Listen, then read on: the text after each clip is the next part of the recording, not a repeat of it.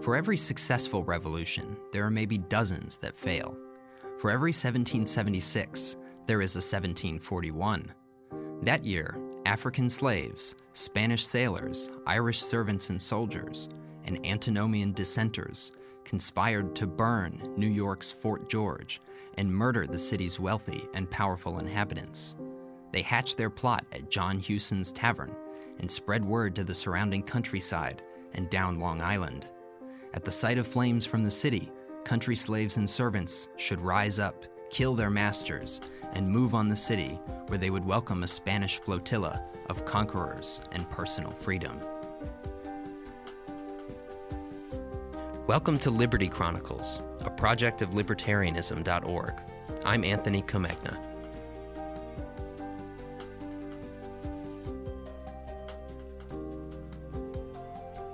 At least that was the plan. The chief arsonist chosen by the conspirators was named Quack, and he set the fires too early. He either panicked, he was angry, or fearful that the plot would be discovered, and he set the fire on March 17th rather than May.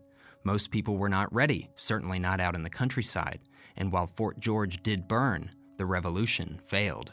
Strong winds carried the fire to burn the governor's mansion, the Anglican church, the army barracks, and the general secretary's office, each one left in smoldering ruins, and it terrified the local mercantile elite. In reaction, they burned 13 African plotters alive and hanged 17 others. With them, they hanged 4 white conspirators. They re-exported 70 slaves throughout the empire and impressed 5 Europeans into the army. The tavern keeper's daughter was banished with a newly orphaned child under her care. The mercantile elite hanged the conspirators' bodies around the city in chains as examples, 2 of which made the most odd of impressions. John Hewson again was the tavern keeper, a white man with characteristically white features, and John Gwynne was an African slave with characteristically African features. But when hanged next to each other, over time the bodies changed colors. Gwynne's went from a dark black to being a bright white, his hair turned gray, and his nose shrunk in size. Hewson's body turned black, and his white hair turned black too. Spectators of all kinds were forever changed by this event, and nobody knew quite how to explain it. People who read the Bible, Jeremiah 13:23, may have come up with an explanation. The verse reads, "Can an Ethiopian change his skin, or a leopard its spots? Neither can you do good who are accustomed to doing evil." John Gwynne's skin, though, did change. So maybe this slaveholder's city could be the start of something good after all. It would take concerted individual action. The New York plot was one among many in this time period, and though it was not successful, some others were. At least 80 conspiracies ripped through the Caribbean and Atlantic world between 1730 and 1742. And this number was 6 or 7 times larger than the 12 years either before or afterward. The governor of the Leeward Islands identified the responsible party, a dangerous spirit of liberty spreading across imperial possessions, the hydra of servile rebellion. In 1730, there was a plot in the oldest British slave colony, Virginia, and the newest, South Carolina. There was a plot in Bermuda and French Louisiana, which, as we've seen, was the first slave society in North America. There was another Louisiana Rising in 1732, and the next year in South Carolina, Danish St. John, and Dutch Guiana. In 1734, there were revolts in British New Jersey, the Bahamas, St. Kitts, and yet another in South Carolina. Over the rest of the decade, plots developed in Antigua, Anguilla, St. Martin, Guadalupe, Georgia, Charleston, and Maryland. The Stono Rebellion in South Carolina capped off the decade. Through the entire course of the 1730s, there was the Jamaican Maroon War. Maroons on the island's center were split between leeward and windward factions, both making peace with the British in 1739-40. They maintained a sort of semi-independence within the British colony, and in Dutch Suriname, Maroons won similar victories and autonomy. And while the arsonist flames consumed the colonies in fear, revolution and counter-revolution, the Great Awakening revived the spirit of antinomianism in religious hearts. The itinerant preacher George Whitefield railed against slavery, warning slave owners and slave traders of God's judgment to come. But established interests were powerful, and most revolutions failed. Those few that were successful enjoyed large numbers and favorable geography, or their particular parent empire happened to be beleaguered somewhere else on the globe. These rebellions and revolutions were not nationalist events. They were not aimed at creating new structures to accumulate and wield power. They were devolutionary, individualist, and relatively spontaneous responses to early modern power. They wanted to devolve power away from the center, away from the monarchs and parliaments and corporations, down to the people who actually occupied space in the world. There's much in these events for us to admire, and much to admonish. But more than that, they suggest that other revolutions were possible in the 18th century Atlantic.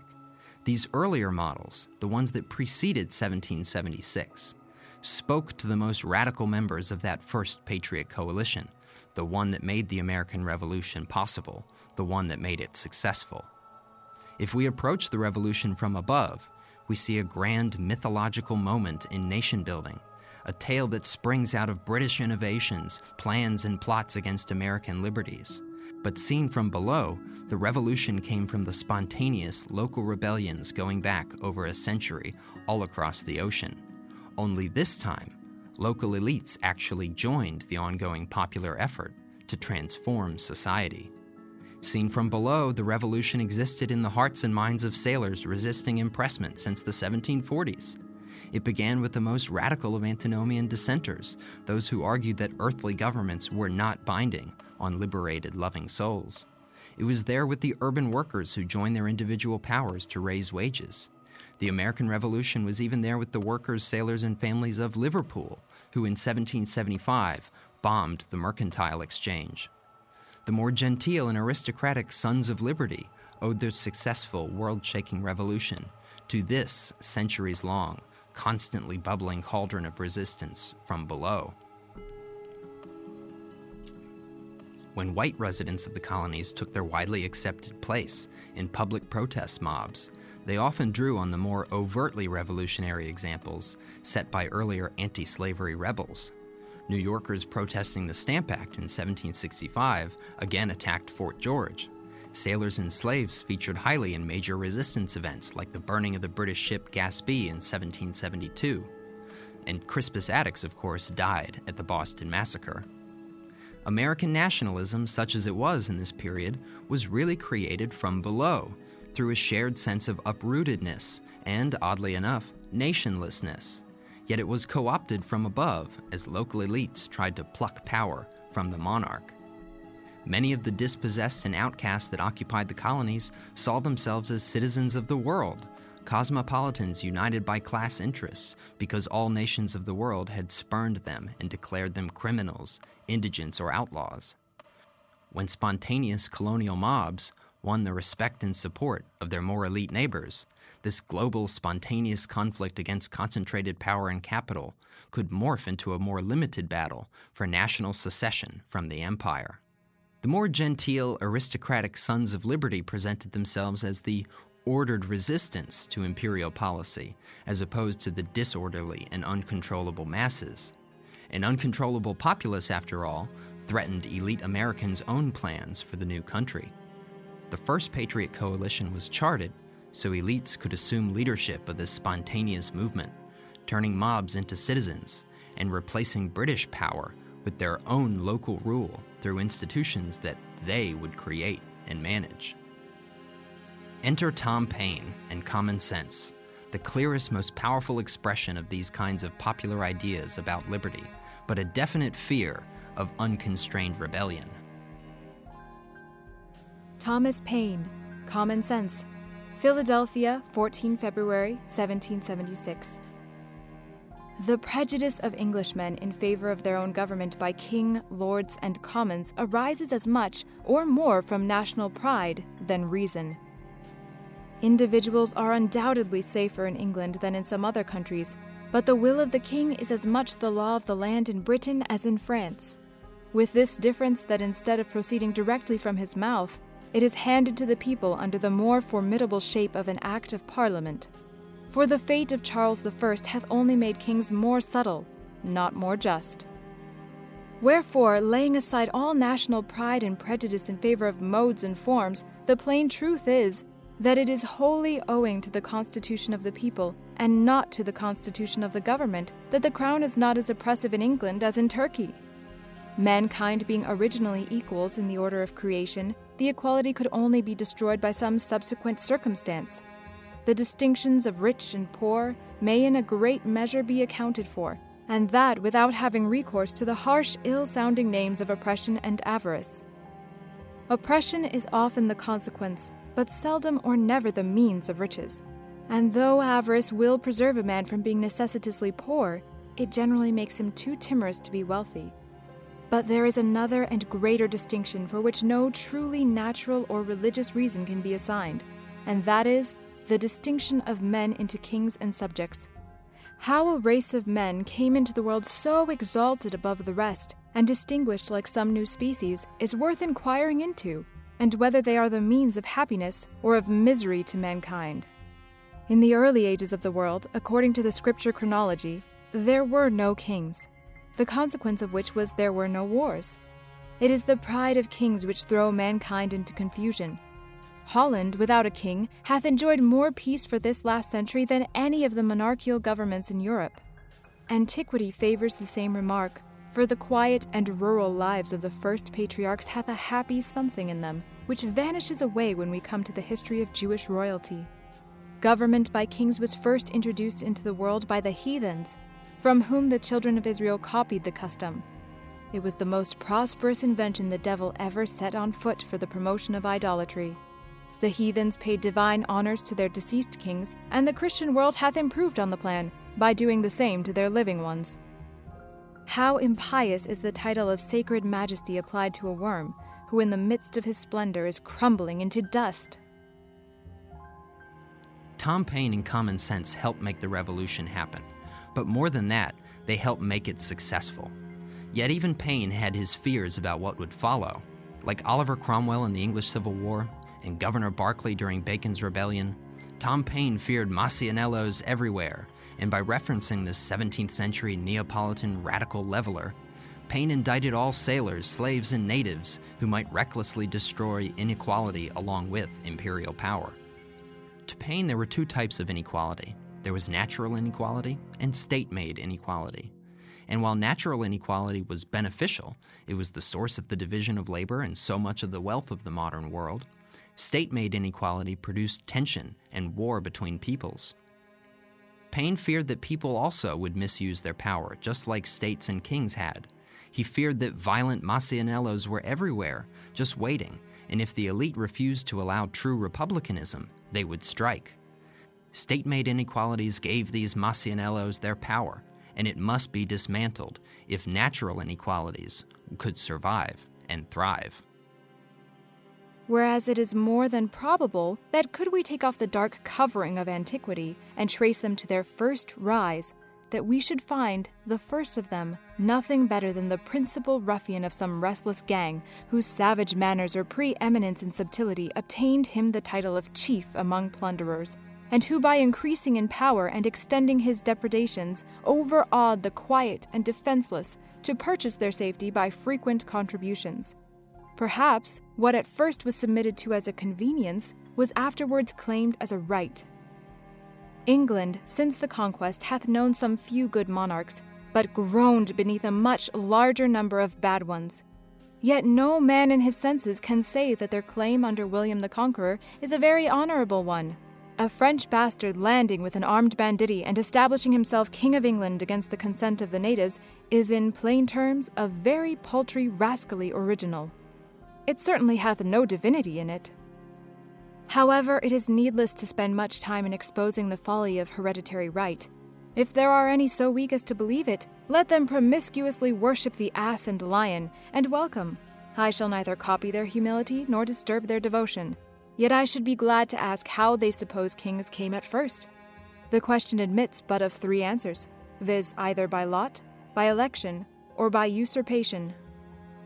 If the first king of any country was by election, that likewise establishes a precedent for the next. For to say that the right of all future generations is taken away by the act of the first electors, in their choice not only of a king, but of a family of kings forever, hath no parallel. As to usurpation, no man will be so hardy as to defend it. And that William the Conqueror was an usurper is a fact not to be contradicted. The plain truth is that the antiquity of English monarchy will not bear looking into. But it is not so much the absurdity as the evil of hereditary succession which concerns mankind. Did it ensure a race of good and wise men, it would have the seal of divine authority. But as it opens a door to the foolish, the wicked, and the improper, it hath in it the nature of oppression.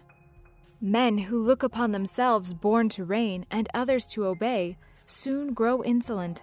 Selected from the rest of mankind, their minds are early poisoned by importance, and the world they act in differs so materially from the world at large that they have but little opportunity of knowing its true interests, and when they succeed to the government are frequently the most ignorant and unfit of any throughout the dominions.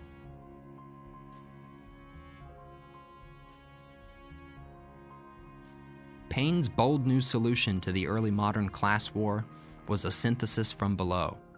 Government must include the revolutionary rabble. Indeed, government must begin from the bottom up. Popular republicanism should be practiced in every village, and people should act as their own rulers, undercutting violent egalitarians and leaving the gifted free to uplift the rest of us. There would be no more pirates, because there would be no more emperors. But where, says some, is the King of America? I'll tell you, friend, he reigns above, and doth not make havoc of mankind like the royal brute of Britain. Yet that we may not appear to be defective even in earthly honors, let a day be solemnly set apart for proclaiming the charter. Let it be brought forth, placed on the divine law, the word of God. Let a crown be placed thereon, by which the world may know that so far as we approve of monarchy, that in America the law is king. For as in absolute governments the king is law, so in free countries the law ought to be king, and there ought to be no other. But lest any ill use should afterwards arise, let the crown at the conclusion of the ceremony be demolished and scattered among the people whose right it is. A government of our own is our natural right. And when a man seriously reflects on the precariousness of human affairs, he will become convinced that it is infinitely wiser and safer to form a constitution of our own in a cool, deliberate manner, while we have it in our power, than to trust such an interesting event to time and chance. If we omit it now, some Massianello may hereafter arise, who, laying hold of popular disquietudes, may collect together the desperate and the discontented, and by assuming to themselves the powers of government, may sweep away the liberties of the continent like a deluge. Should the government of America return again into the hands of Britain, the tottering situation of things will be a temptation for some desperate adventurer to try his fortune, and in such a case, what relief can Britain give? Ere she could hear the news, the fatal business might be done, and ourselves suffering like the wretched Britons under the oppression of the Conqueror. Ye that oppose independence now, ye know not what ye do. Ye are opening a door to eternal tyranny by keeping vacant the seat of government.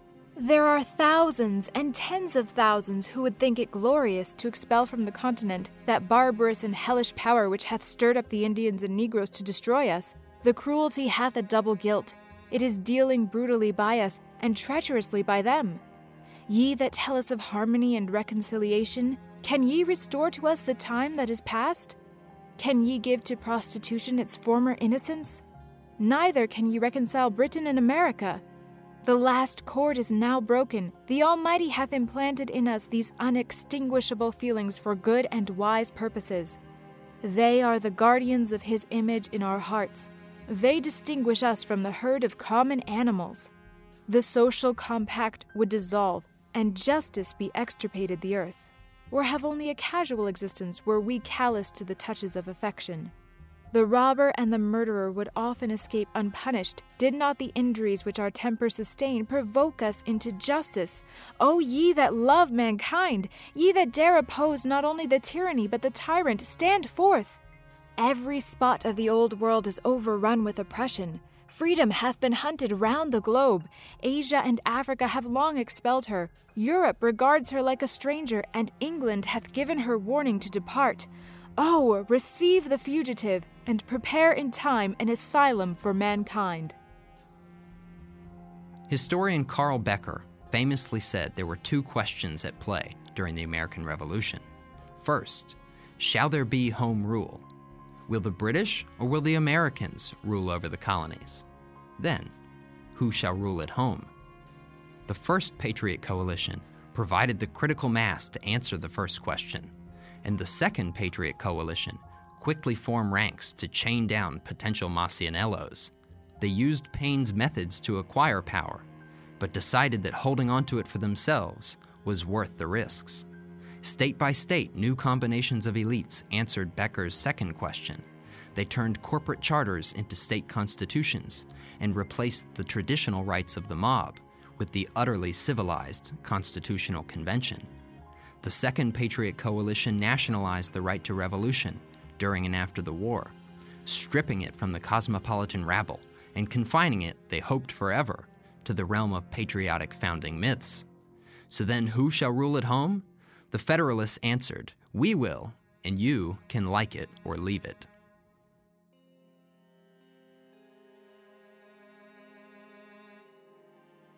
Liberty Chronicles is a project of Libertarianism.org. It is produced by Tess Terrible. If you've enjoyed this episode of Liberty Chronicles, please rate, review, and subscribe to us on iTunes. For more information on Liberty Chronicles, visit Libertarianism.org.